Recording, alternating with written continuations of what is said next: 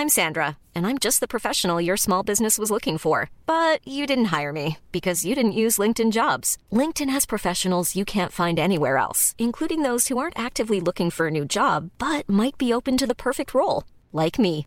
In a given month, over 70% of LinkedIn users don't visit other leading job sites. So if you're not looking on LinkedIn, you'll miss out on great candidates like Sandra. Start hiring professionals like a professional. Post your free job on linkedin.com/people today. GM, I'm Dan Roberts, I'm Stacy Elliott. and this is GM from Decrypt.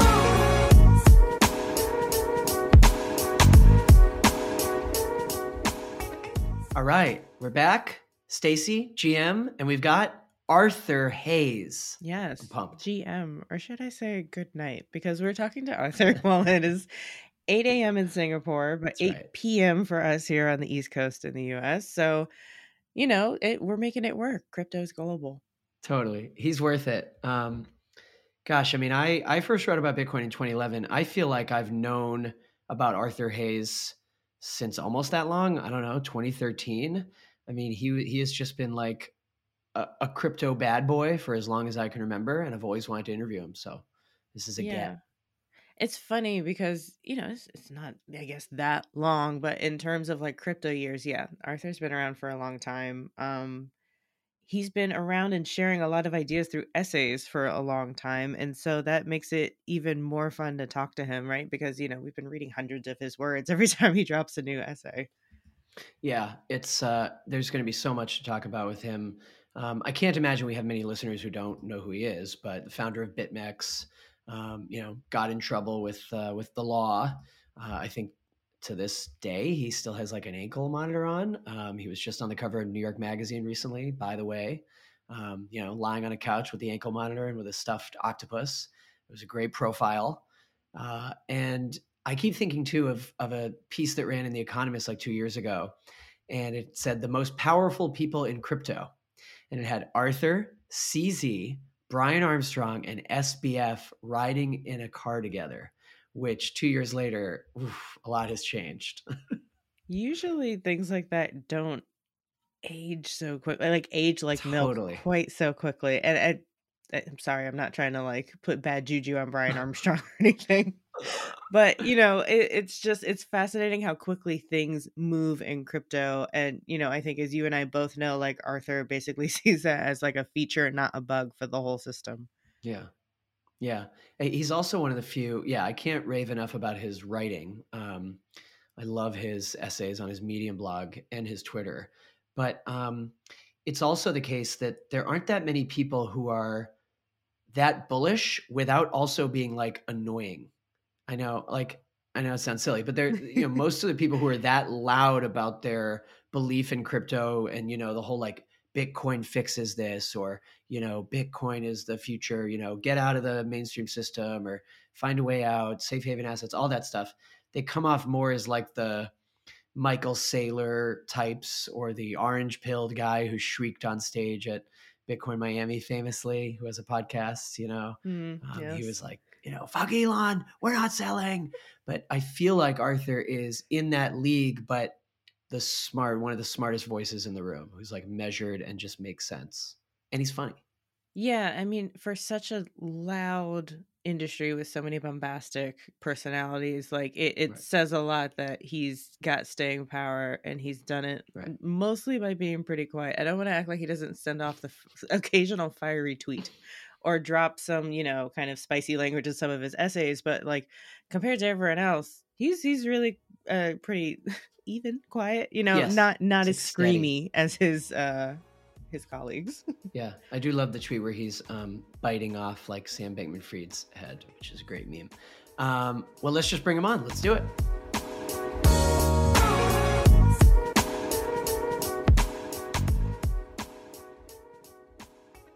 Okay, Arthur Hayes, GM, thanks for joining us.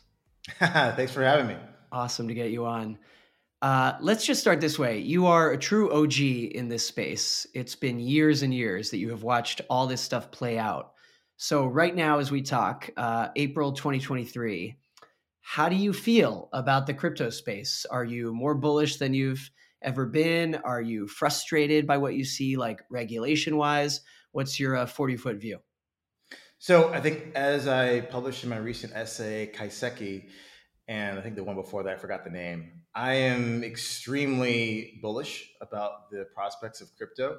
The unfortunate fact is that that bullishness is predicated on essentially a disintegration of the, you know, global financial system that we sort of had since the 1970s after Bretton Woods was ended, um, when the dollar came off of gold. However, you know, from a crypto perspective, this is our time to shine. If we can't demonstrate value to people of an alternate financial system that isn't plagued by is my bank going to be taken over by the government or not? Are my deposits safe or not? Is my central bank going to print money to save my deposit or not and the questions we ask ourselves is, okay, well, is SHA-256 going to you know withstand quantum computing, or you know, is the Bitcoin network paying enough for security so that miners can you know continue to validate blocks? These are the sorts of questions that we're asking ourselves, which are you know, a different sort of questions. It doesn't necessarily mean that Bitcoin is going to be around forever, but I think it's a welcome change from the political banking issues that we deal with on a day-to-day basis with this system that you know did well for you know when it was the new thing you know a few hundred years ago but now we have computers and cryptography and it's time to you know have a different system out there. When you reference the banking system and obviously most recently we saw what happened with svb and signature and all that stuff but if we rewind a couple more years it seems like the pandemic was just a huge accelerant for crypto kind of going mainstream and we had all the institutions rush in did you kind of well i know you watched it closely but do you feel like we wouldn't be where we are necessarily in the in the in the industry if we didn't have what happened with uh, with covid? I think that covid was unfortunate and it accelerated a lot of trends but there would have been something to get us to that point anyway right? So the reaction of let's shut down the world economy because some people are dying that was only possible because we have this you know the internet zoom WeChat, all these sort of these services, right? So this was something that was going to always happen. You know, some people are, were saying that you know at by the end of 2019, the global economy was probably going to be in a recession anyways. Would it have been as drastic as would happen when you know the global leaders decided to shut down the world for a few years? Who knows? However, it wasn't as if the, the global economy was on such a strong footing that it would have avoided a, a recession. So yes, it accelerated a lot of things. And every hundred years or so, we have a global pandemic. So this isn't a new thing in terms of human civilization. And if you look back, especially, I read a book during COVID about the the Black Death, which started in sort of the 14th century um, in some of the Italian city-state colonies who received ships of people who were sick, and then it sort of spread throughout Europe, and you know, a third to 50 percent of the population died, and it sort of accelerated the trend of people moving from the farm into the city, um, labor gaining purchasing power and negotiating power against the feudal capitalists uh, of the time. And so we saw a similar sort of thing. We have the analog businesses that couldn't survive when everybody was at home and participating in a fully digital economy. And obviously that created strains in the analog banking system and you know the precursors of the current bank failures in 2023 was the policy response to COVID in 2020. Um, we wouldn't have had the same issues if it wasn't for the response to a pandemic in essentially the United States and, and Western Europe. So it's all interrelated, but pandemics always accelerate changes that were going to happen anyways, just much you know quicker. It's very guns, germs, and steel. Like Jared Diamond's whole idea that you know global pandemics can be an you know an impetus or, or a catalyst for change and you know big societal movements. Um, so I wanted to switch to talk a little bit more about your essays. Um, I have to admit, Dan and I are fans. Um, you know, thank you, writers recognizing writers. Um, but you're certainly not the only person who puts these up at the top of your essays or anything you say about the market. But you know, you have to put out these big disclaimers to say, you know, this is not financial advice and don't trade or invest based on anything I say here. Um, so you know, Dan and I know that we're writing for like a, a news consuming audience, but I'm I want to know when you first started this and you now as you're continuing to write these essays, who's the audience you have in mind? Who do you want reading this? And like, who are you doing this for? Or is this really just, you know, you're writing for yourself and you're putting it out there for whoever picks it up? So, I mean, the first thing is I obviously trade my own money and I love financial markets. And so if you're not able to express an idea clearly and logically, then your investment thesis is probably has holes in it, and those holes will result in losses. And writing these essays is kind of cathartic. So I have an idea, I have a position. Can I explain my idea in a way that um, somebody can understand and can they can walk through my thinking that okay that makes sense or that doesn't make sense can i defend my idea against the internet right so if you publish dog shit and you open yourself up to public comment people are going to comment and you're going to find out if you were you know off or on track um, from the general consensus, which is you know, very good because again, I'm trading global macro. Global macro is essentially what does humanity think about these asset classes, and so if you're not able to put forth a thesis, defend it, and it make any sense, then your portfolio doesn't make sense either. So I do that from a personal standpoint. And then from you know a educational standpoint, if we want crypto to be another financial system, then people need to really understand what we're trying to replace or improve upon. And the unfortunate fact is a lot of people don't receive any sort of education about how money works, how the banking system works, how asset markets really function. And if you really want to get good analysis, it's extremely expensive. So I spend hundreds of thousands of dollars a year on um, research. I don't like traditional news media. It's basically just propaganda for whoever the, the political class is in power and re- whichever respective jurisdiction you're in. It's all trash, in my opinion. You know, just read the headline. You'll probably get all you need to know about a particular issue. But that's that's the news that most people consume. They want it free. They want it fast. They don't want to sit down and read something for half an hour and so, you know, my part of, you know, talking my own book and hopefully helping educate people is here's a long form piece of content. I enjoy writing these things. I enjoy learning about these particular concepts. It's a challenge to myself to express them in as little jargon as possible, such that the average person can at least become interested in it. They doesn't necessarily have to agree with what I'm saying, but they have access to this, to this sort of research that's extremely expensive that they otherwise would just be reading the crap that's on their Facebook feed or you know TikTok or whatever. So that's sort of you know the overarching goal with my writing. That gets a little bit to the the follow up I was thinking of while you were uh, talking, but you know, so many other people who create content or you know put information out there for people to consume about crypto and the industry are doing it with like Twitter Spaces, Twitter Threads, YouTube channels, you know, podcasts. You know, case in point, present. You know, here we are. Um, so why why don't any of those forms appeal to you? Why is it that you want to do it in long form essays? Because these these are not short blog posts, I have to say. yeah, I think that to make things palatable, palatable on either you know short form social media content or even video takes away from the joy of in the creative aspect of you know prose uh, and writing. And I love to read you know very talented authors, and I try to take what I can from the greats and incorporate it into my into my writing. And I think that if you're not in sort of the written form, you lose a lot of that, and you can't really go into depth. Like a 30 minute long video or an hour long video is very hard to consume versus okay, I'm going to sit down and read something for half an hour. I just think that's just my own personal view. Like I find myself fidgeting when I'm you know watching long podcasts. I'm speeding them up 1.5x, but if I want to sit down and read you know half an hour hour long article or you know a long book i'm able to do that. And i think that's a testament to written prose as an art people form. will definitely watch this whole video arthur. Don't worry. No one's gonna, skip through this. Um, no I, I like where this is going and and stacy and i are writers so i appreciate what you're saying. I mean i don't know if everyone out there agrees. I feel like attention spans are are pretty limited these days. Um, but it's a great segue to, to ask you. I, I know we wanted to bring up just crypto Twitter. I mean, you've become such a, a, voice on there.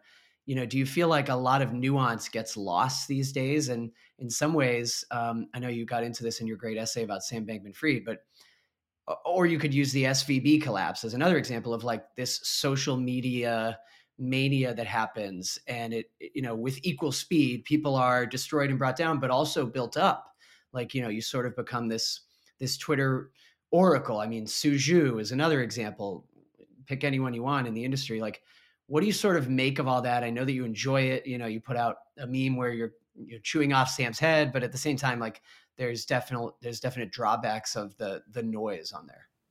It's fun. I think it's enjoyable. It's a new means of communication.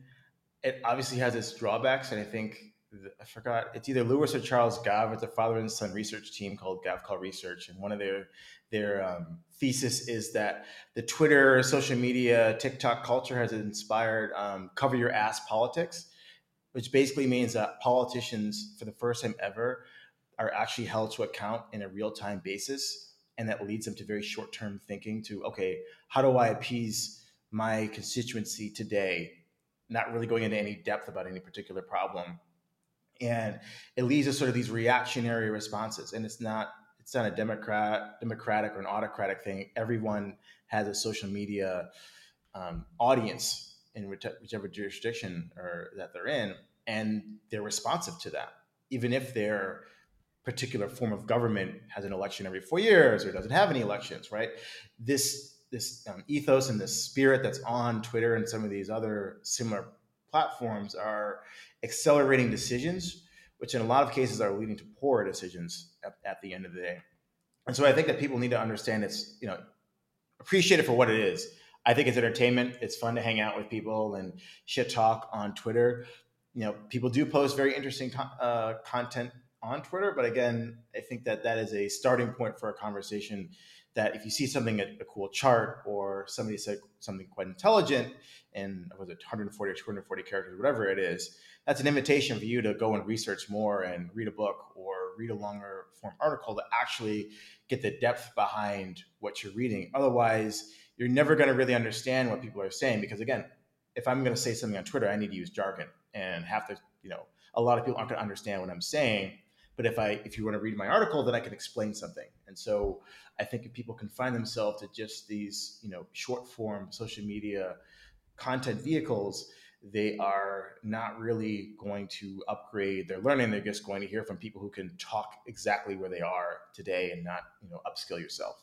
It's a really interesting dynamic you're describing because both with the long form and you're kind of saying, you know, you, you want to challenge yourself to put your thesis out there and just see what people think of it. And if they think it's shit, they're going to tell you. Um, but, you know, same thing with Twitter, really, in what you're saying is that you know, it kind of all gets hashed out there. Like people are doing things thinking, you know, if people don't like this, I'm going to hear about it immediately, like within 30 seconds. Yeah. um, do you think that can swing too far? I want to play devil's advocate with that because, you know, everyone called SVB like the bank run that like Twitter kind of kicked off, you know? And we've seen other instances where like, I mean, Dan and I were just chatting before this, like there's been execs that everyone, you know, thought and then it almost became kind of like an accepted fact that like people were dead and then we found out that they're not you know it can go too far and i just kind of want to push back on that a little bit again it's all about context people need to take the the content form and put it in context with their overall narrative of what they're trying to do right if you're on twitter to get in five if you're going to spend five minutes on twitter and think you're going to learn anything in depth then that's that's just not going to happen you know, on the other side, if you're a leader and you just respond to what people say on Twitter, you're not really a leader, right? You're not actually taking a longer form view. And yes, there could be some you know, constructive criticism around the edges, but you've made your decision, you've made your path, you stick to it. And unless somebody presents something extremely compelling on a social media platform, you shouldn't be changing your mind, you know, every time you get, you know, a retweet or a like, right? And so I think that's just you just have to take the medium and you know incorporate it into your overall way of doing things.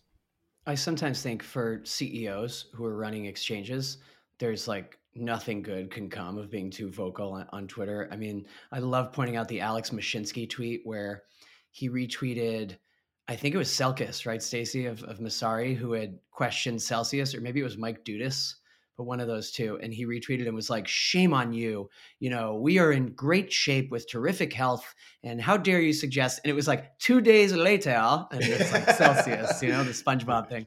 Man, like, just why tweet that? Like, yeah. Um, I, I did want to also kind of spin that to ask what you think of the way that you've been portrayed. I guess both in mainstream media and Twitter do you think either form of media has been any kinder to you? Do you think there's a lot of truth in the way that people, you know, who've never met you and may never meet you perceive you? I honestly don't care. Um, I, it's it, you get a reaction. Social media is about getting a reaction, and we know that that's how the human dopamine function works in the brain. Either you like you love somebody, you hate somebody. And if you're trying to, you know, glean self worth from either one of those two reactions, you're probably going to be led astray in terms of your behavior because the people who love you are going to love you regardless of what you say. The people who hate you are going to hate you regardless of what you say. And they they they get their self worth by espousing those feelings on on this this platform that gives them that dopamine hit of did I get some reaction either out of the person who sponsored the original content or somebody else inside the inside the Twitter sphere. So I honestly don't really care. Um, I think it's funny the people who don't like me. It's funny the people who like me. I, you know, you just take it in stride. And if you're if you're going to be a personality on one of these platforms, you can't really, you know, get too up or down on yourself, um, depending on what people say. I, I like that answer. You know, something that struck me that I wanted to ask you about, which was already back in 2021 but the economist ran something it was like you know the four biggest figures in crypto or the four horsemen of crypto and it had a, a cartoon in a car of you brian armstrong uh, cz and sam bankman fried and it's like man two years later it's it's pretty interesting to look at you know where things stand now. You know two of the people in that car um, not, not doing so great this this week or this month.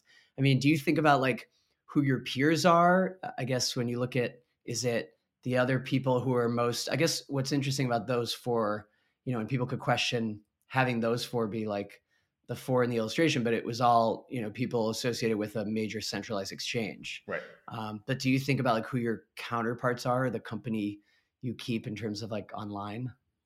I guess more i want to read interesting content. I want to read people regardless of their view who are very thoughtful about it, who've spent the time to actually research something, who cite other sources, who post interesting charts. Like, I want my content to be read and cited by others.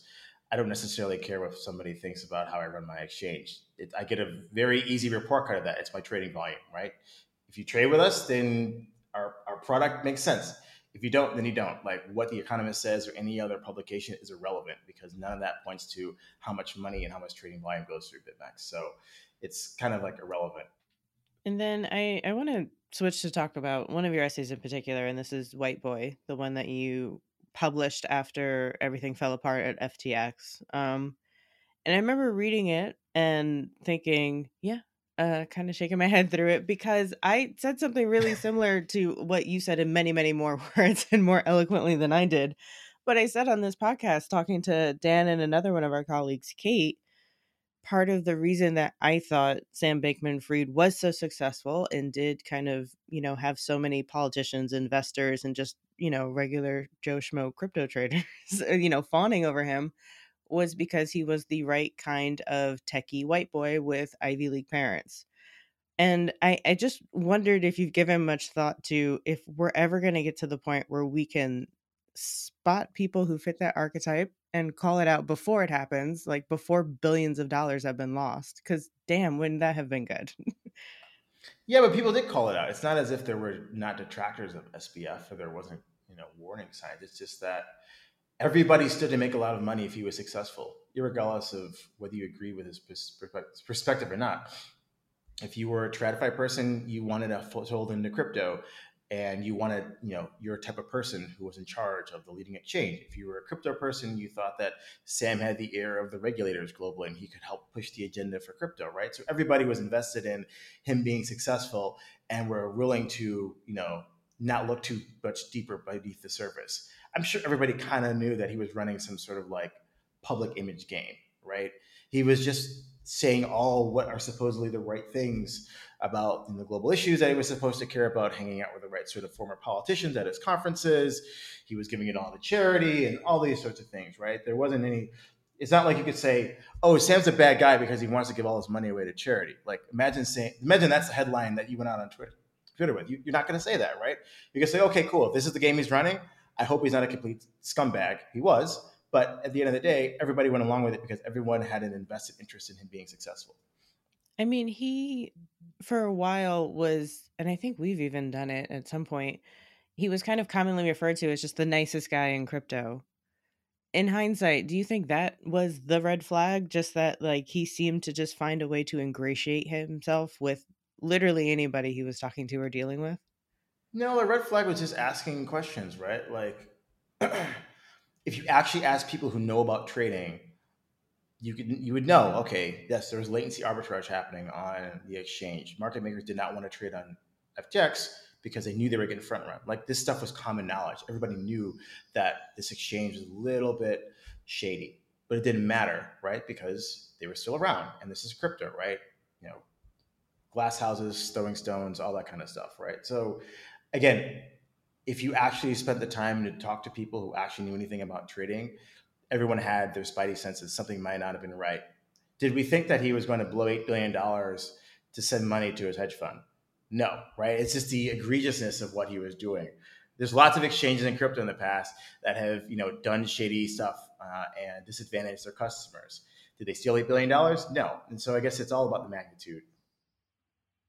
How about the political aspect? I mean, you alluded to it, but the to me one of the biggest ironies of this whole story was that he was, you know, painted as Mr. Washington, and he was the one who was going to advocate on behalf of the industry and actually get lawmakers and politicians, you know, not only educate them on crypto, but you know, get them to understand that hey, don't crimp innovation. You know, crypto actually can do good, and you should pass a new law. And now it's like, as a reaction to what he allegedly did, they are now over adjusting and it seems like he's done as much good as people claimed he was doing or was going to do he's now done that much and more in damage to the to the whole industry.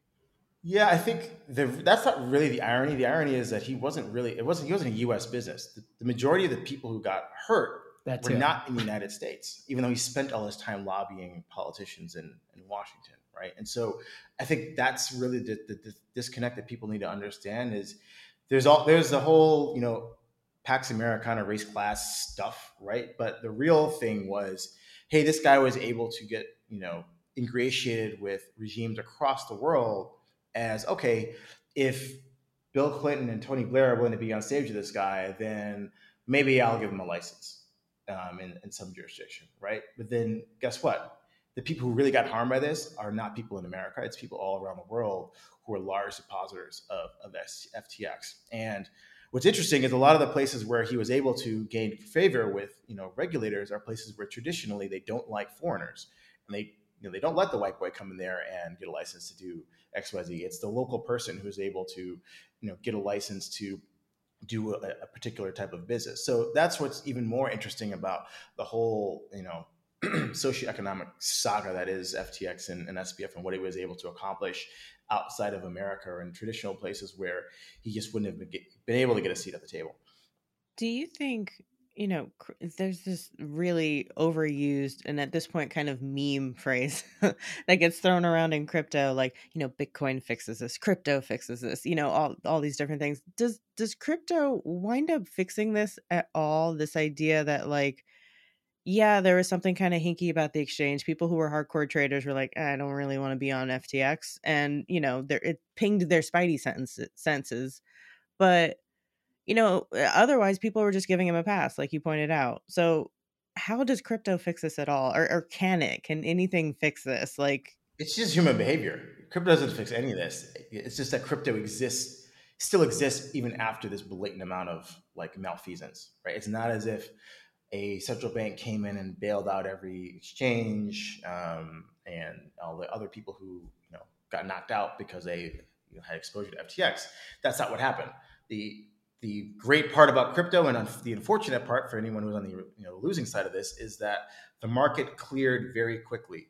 A person who ran a very highly leveraged business model to the price of Bitcoin and other shitcoins was cleaned out because the market was a free trading market. It wasn't protected. He wasn't, oh shit, Sam Bankman Fried's going bankrupt. Guess what? You know, close the exchange, print the money, you know, banks are shut for the weekend. We got to prop up this, you know, significant industry, industry player and make sure, and you know, everyone else get in the room. Someone's bailing this guy out, right? That's how the system we're trying to replace operates. That's what happened with Credit Suisse and UBS. Sam was allowed to fail. And unfortunately, that hurt a lot of people, but that was the right response to to what happened because this it cleansed the system. And now we're 100% up from where we were when that when that failure happened right? In the span of less than 6 months. So we take the pain we move forward and we make adjustments. That's that's what crypto's about. We'll be right back after this I'm Sandra, and I'm just the professional your small business was looking for. But you didn't hire me because you didn't use LinkedIn jobs. LinkedIn has professionals you can't find anywhere else, including those who aren't actively looking for a new job but might be open to the perfect role, like me. In a given month, over 70% of LinkedIn users don't visit other leading job sites. So if you're not looking on LinkedIn, you'll miss out on great candidates like Sandra. Start hiring professionals like a professional. Post your free job on linkedin.com/people today.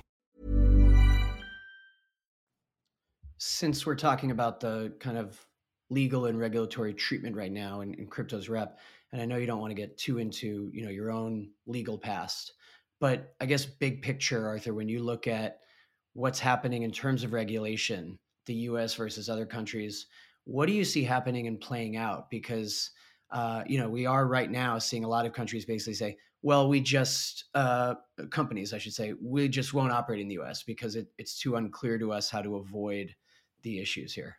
I'll, I'll, I'll take it even a, a, level higher than the US because this isn't just a US thing. If you think about the global fiat system, we've piled on, you know, what is it like two or three hundred percent of global GDP in terms of debt over the last 50 years right? How do you repay debt? You outright default or you inflate and default. And so it, inflate and default is the easier option because it's not as blatant. And you know the politician can decide the speed and the contours of who essentially pays for the you know the malinvestments that happen. And so if you think about it, the speed and the pace of the assignment of the losses for this debt that is not productive can only happen at a slow and gradual pace if those who have capital in the system are not allowed to leave.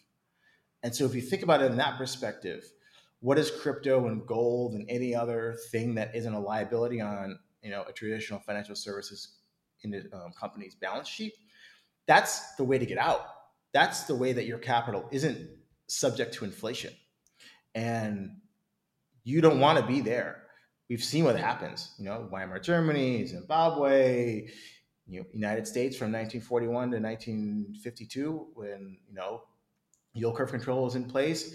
Japan and you know 1989 until the present, right? These are all places where financial repression was enacted because there was too much debt, and instead of having a quick and dirty financial crisis like we had in 1930s in the United States, we decided extend and pretend, and we're going to inflate it away and dink people, but it's going to be more pleasant, right? And so, if you don't want to be part of that cohort that's getting your capital eviscerated over the you know over the next coming decades, then you're buying crypto, you're buying gold, you're you're buying hard assets, right? You're buying businesses with no debt, right? So, and this is the way that you get out of that situation. And so, if you think about it, I'm someone who has to allocate these losses. I want the denominator to be as large as possible. I can't have everyone going to this crypto thing and getting out of the way of this inflation that I have to put on the backs of the entire world to pay for all this bad debt that we've you know that we've accumulated over the last 50 years. And so that's put that in context when you think about XYZ regulator or country saying, "Oh, crypto's bad, it's evil, it's not ESG, it's not this, it's a scam, blah blah blah blah blah," right? You can repeat the mantras or hey, you know, we don't want you to have crypto in your own private wallet. Keep it on the exchange. Don't withdraw it. Oh, we want to have ETFs, and we're going to keep them in the hands of the traditional players who are just going to custody that crypto. And if we need to, you know, inflate, tax them, we'll just do it. Uh, there goes your crypto, right? So this is what's happening around the world. It's not just a United States thing. And so people need to understand the, the bigger game that's being played and and not to personify with it's a you know a U.S. thing or a China thing or a Europe thing or whatever, right? That just gets you mired down into um, the politics, which is not really the game. Everybody has the same problem. I don't care if you're capitalist or you're communist. Everybody put on a lot of debt.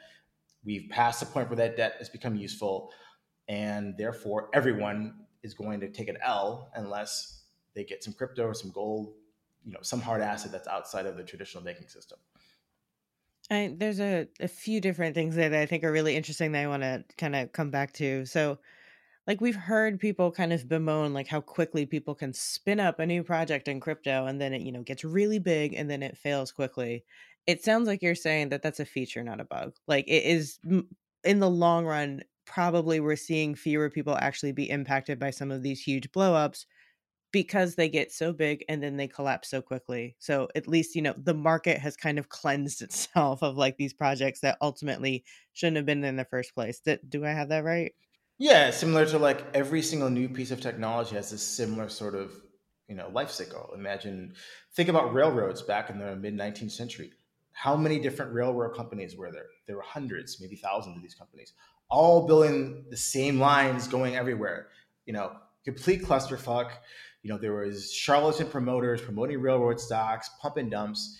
If you want to take a look at financial crisis caused by new technology, you know, crisis, banking crisis of 1873 in the United States, 1906, um, like these are all predicated on new forms of technology. People rushed into them. You know, there was all these different companies created out of thin air very, very quickly. A lot of them were dubious quality. They all came cream crashing back down. The unfortunate part about you know, the traditional um, setup of the world economy today is that, irrespective of the ism, economic ism that is practiced in your particular jurisdiction, nobody wants to assign any losses to anyone.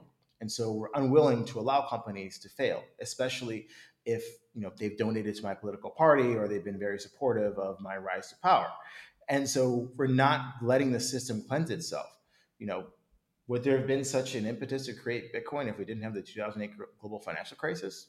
You know, probably not, right? So mm-hmm. everything's a reaction to this fact, this fact that as a globe, we've decided we don't want to have any more pain. Everything is is up only, and the problem with that is you don't get any change. And everything that we have here today, you know, these video cameras, this internet, it's all due to change, and that change was disruptive. And every single time, there's going to be failures. So, what do you think about some of the really big traditional financial institutions getting involved in crypto? Like you mentioned some of the the ETFs before, and there is this big ongoing fight. Like Grayscale really wants to get a spot Bitcoin ETF approved. They want to convert um, GBTC, and you know that's been an ongoing fight. And there are some people in crypto who think, okay, we've got to play nice. We've got to like make room for them. We've got to let the big traditional players come in, and this is how we get to legitimacy. This is how we, you know, bring in the next billion people um, it sounds like you're maybe not as welcoming as that. So uh, I, I, I want to ask about that.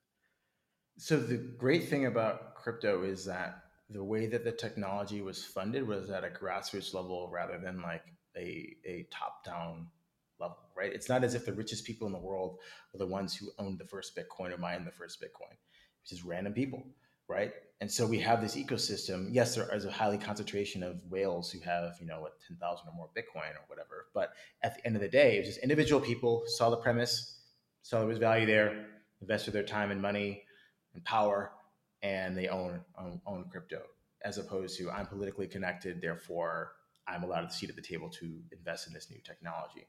And so I think that's extremely powerful because if this is the people's money that is only valuable because we have a network of computers of the people to validate transactions, then the people should own it. And that doesn't mean that you know a large TradFi corporation should be barred from buying Bitcoin. Absolutely not. If you want to go market buy a billion dollar Bitcoin, please do. Like, I want that shit to go up, right? But do we need to like compromise on the principles and ethos of the ecosystem to let in this player who wasn't who didn't believe in this in the first place? No, we don't need to. If they want to buy it, they can buy it. If they want to launch an ETF, launch an ETF. If you want to launch a custodial solution in your own financial institution, launch it. Right? It's it, that's the whole point. Anyone can participate. We shouldn't be have this ethos of banning people. But at the same token, we shouldn't say that we need to compromise on what we're trying to achieve, which is a new form of networking with the people rather than a trusted centralized counterparty and create value that way. That is what I have a problem with of course, there are people who've been in crypto since the beginning who think the very idea of big banks getting in in any way, shape, or form, which is happening, is kind of silly. Like defeats the whole purpose of you know what we're doing here. It, it, that clash has always been interesting to me between the the degens and the OG types. You know, many of them libertarians, not all, but now the people who in the last three years, and again, that's why I brought up the pandemic. I feel like that was this, you know, all of a sudden the the funnel uh, got really fat of like people rushing in uh, I mean, last episode we just had Anthony Scaramucci on. You know, he's definitely from that world of um, already rich Wall Street investors who got into crypto purely as an investment, you know, and he's not on Uniswap, you know, swapping coins, and he's not um, collecting NFTs or sending Bitcoin to a relative in another country and praising it for that purpose. It's like it's an investment case. Do, do you see that that sort of tension between um, between those camps increasing, or it doesn't matter? It can be everyone, everyone into the tent. Tension is great because it, it's is again everyone's money, right? So everyone should have a voice. If Scaramucci wants a particular, you know, you know, Bitcoin Improvement Protocol champion, he should do it, right? That's the whole point. Everyone should be able to participate to the extent that they'd like to. Uh, and so I think to say that this certain type of person should not be allowed in Bitcoin is antithetical to what we're trying to do here. The other point I wanted to kind of jump to is, you know, we we've uh, we've got incumbent centralized players in uh, crypto. Um, and you know kind of to dan's point there are some people who think there shouldn't be centralized players that they shouldn't have too uh, you know kind of like an outsized influence or, or say in how things continue to develop so who do you see as the top centralized exchanges or players right now and just how do you feel about you know them getting stronger or winding up having like an outsized say in some of the things that happen in crypto. Well i think the the issue isn't really like them having an outside say it's the average person doesn't actually care about decentralization or centralization. They want a good product. So they want you know an easy product to use and this and that and the other. They don't really care if using a Sparrow wallet versus using you know BitGo is a better solution, or trading on BitMEX or trading on another decentralized exchange is is the better way to go from a decentralization point of view. They don't care about that, right? You know, good price, good product, you know, good user experience. That's all they. That's all the majority of people care about and will care about in the future. And so, you know, the centralized exchanges and the centralized players play an important role in that. In that, they offer people you know the crypto light solution you know if you want to participate you don't really want to go full into exactly what this is all about yes you can hold your crypto on a centralized player or you can use one of these services. If you want to actually become your own financial institution and take control of the, you know, the destiny of your finances that's there for you to do too. That's a, at this point it's harder to use. Hopefully there's more people working on solutions that make that easier to use so that competition is a little bit more fair. But at the end of the day, I think that's the you know the average person doesn't care about any centralization or centralization. However, they do care that they you know over the weekend they thought their bank deposit wasn't going to be made full if they were you know SVB or signature depositor, and they're like, okay, well, what is this? Is there something to this Bitcoin thing that people are talking about? That's and, and then we said, okay, well, yeah, you can use a centralized wallet, you can use a decentralized wallet, you can buy it this way or that way, and that sparks the conversation. I'm glad you said that about you know how difficult it is to use it versus like crypto light. I wanted to ask you about that. You know, it seems to me that um, for all the raving that that crypto true believers do about DeFi, it's still you know way too hard to use for a regular person, even people who are not completely tech clueless. You know, like you're basically saying you got to get your MetaMask wallet and then do these four steps, and it's just too much for most people. I mean, after FTX collapsed, all the DeFi um, fanatics were saying, see, see, this is why you don't put your money on a centralized exchange. And it was like, okay, but centralized exchanges aren't going away as a thing. I mean, it, as you said, you nailed it. It's like for the average person, if they've heard a little bit about Bitcoin and they want to get into it, Coinbase is good enough. Like they'll do it for me. You know, they don't they don't care when you say, well, you really shouldn't keep your crypto on the exchange.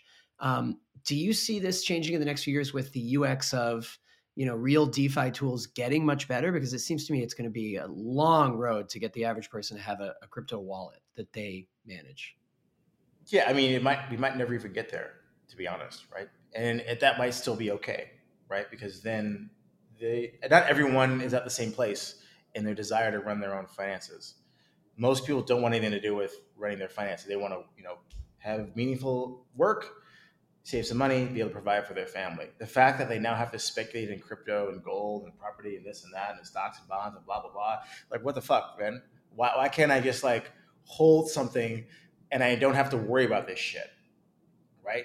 Now, if we can make it that easier where someone just gets to hold it and not worry about this shit, then they'll use whatever solution is out there, whether it's centralized or decentralized. Because the problem with this inflation that is rampant in the world is that we create speculators out of everyone Because everyone is worried about I, I have a job, I know I'm not going to get a raise to meet the cost of living. Therefore, with whatever savings I have, I need to be a degen on the stock market and NFTs and Dogecoin and whatever, right? It doesn't really matter what it is.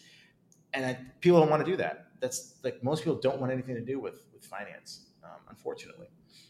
How far out do you think we are from, you know, having a really viable crypto light product, or do you think we're there already?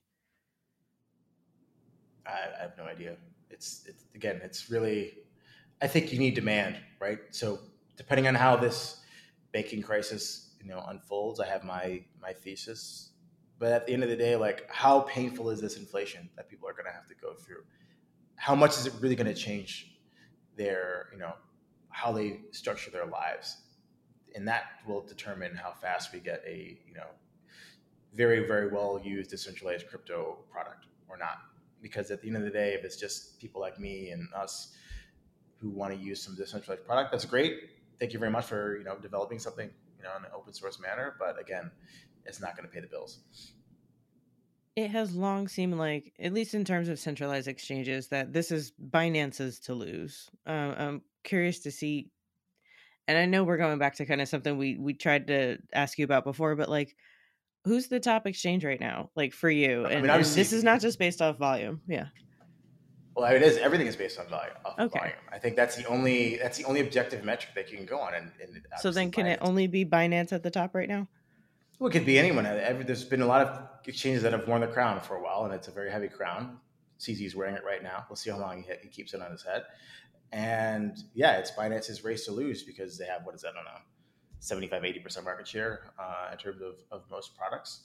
And so it depends um, what the customers want, what you know he wants to develop for his exchange. Um, and so obviously everyone's gunning for him. Everyone wants to do an improvement, create new white space in the exchange space to offer something new for clients.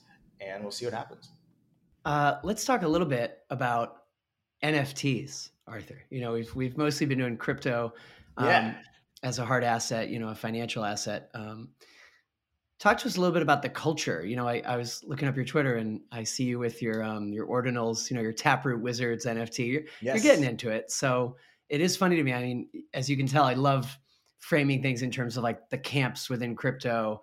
Um, but there's, you know, for the longest time, it was like, well, NFTs are an ETH thing, and Bitcoiners don't touch that. But that is changing. Yeah, I think in my view, NFTs is a data construct, and it's a data construct that allows us to trade human culture. And everything we do, other than you know eat, sleep, eating and sleeping, is culture, right? It's sports. It's going to a nice restaurant. It's looking at art. Um, it's listening to music. So NFTs is how do I make this scarce? How do I put this, make this tradable? How do I um, give money back to the creators? And so this is probably, I think, one of the biggest movements or applications of um, this cryptographic and money technology that we're building, it's unlocking the potential of the long tail of human culture and letting everybody participate, everybody trade it, you know, getting away from these centralized platforms, these big Web two platforms that sort of gate content and tell you how you need to how you need to comport yourself on the internet, what we like and what we don't like, right? Why why are they why do they tell um, tell me what's a valid tweet, what's not a valid tweet, right? Why is Elon's purview to say that? So that is why I think NFTs is going to be a massive movement. The first expression of this is always the crudest form, right? So, like, remember, obviously, I wasn't alive, but people bemoan the fact that you know actors and actresses would start to talk in movies, or that there was color, right? This was considered, you know, vulgar and just not to be done.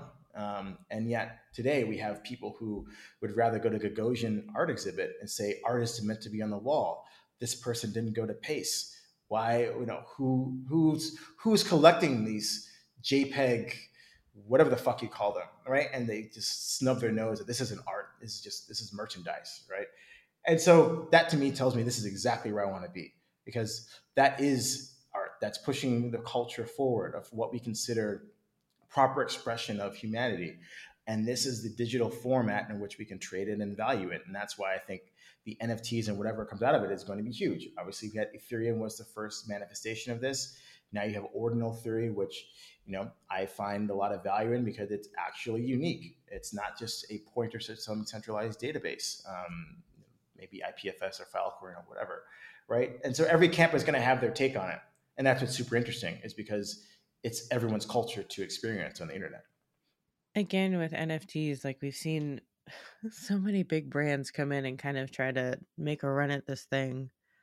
I, I see Dan, uh, this is on the podcast, so I'm just going to say aloud. I see Dan smiling because I know we've both seen lots of big, yeah, Pe- uh, Pepsi microphones. Yeah, or like, and I hate to start naming names, but like the Macy's Thanksgiving's Day Parade collection, I I wound up writing that one, and they had all the NFTs of like the the balloons, and like it's it's been really interesting seeing the community um be able to identify a collection that's coming from someone who really doesn't care about the significance of it. They're just trying to jump in and like get their feet wet.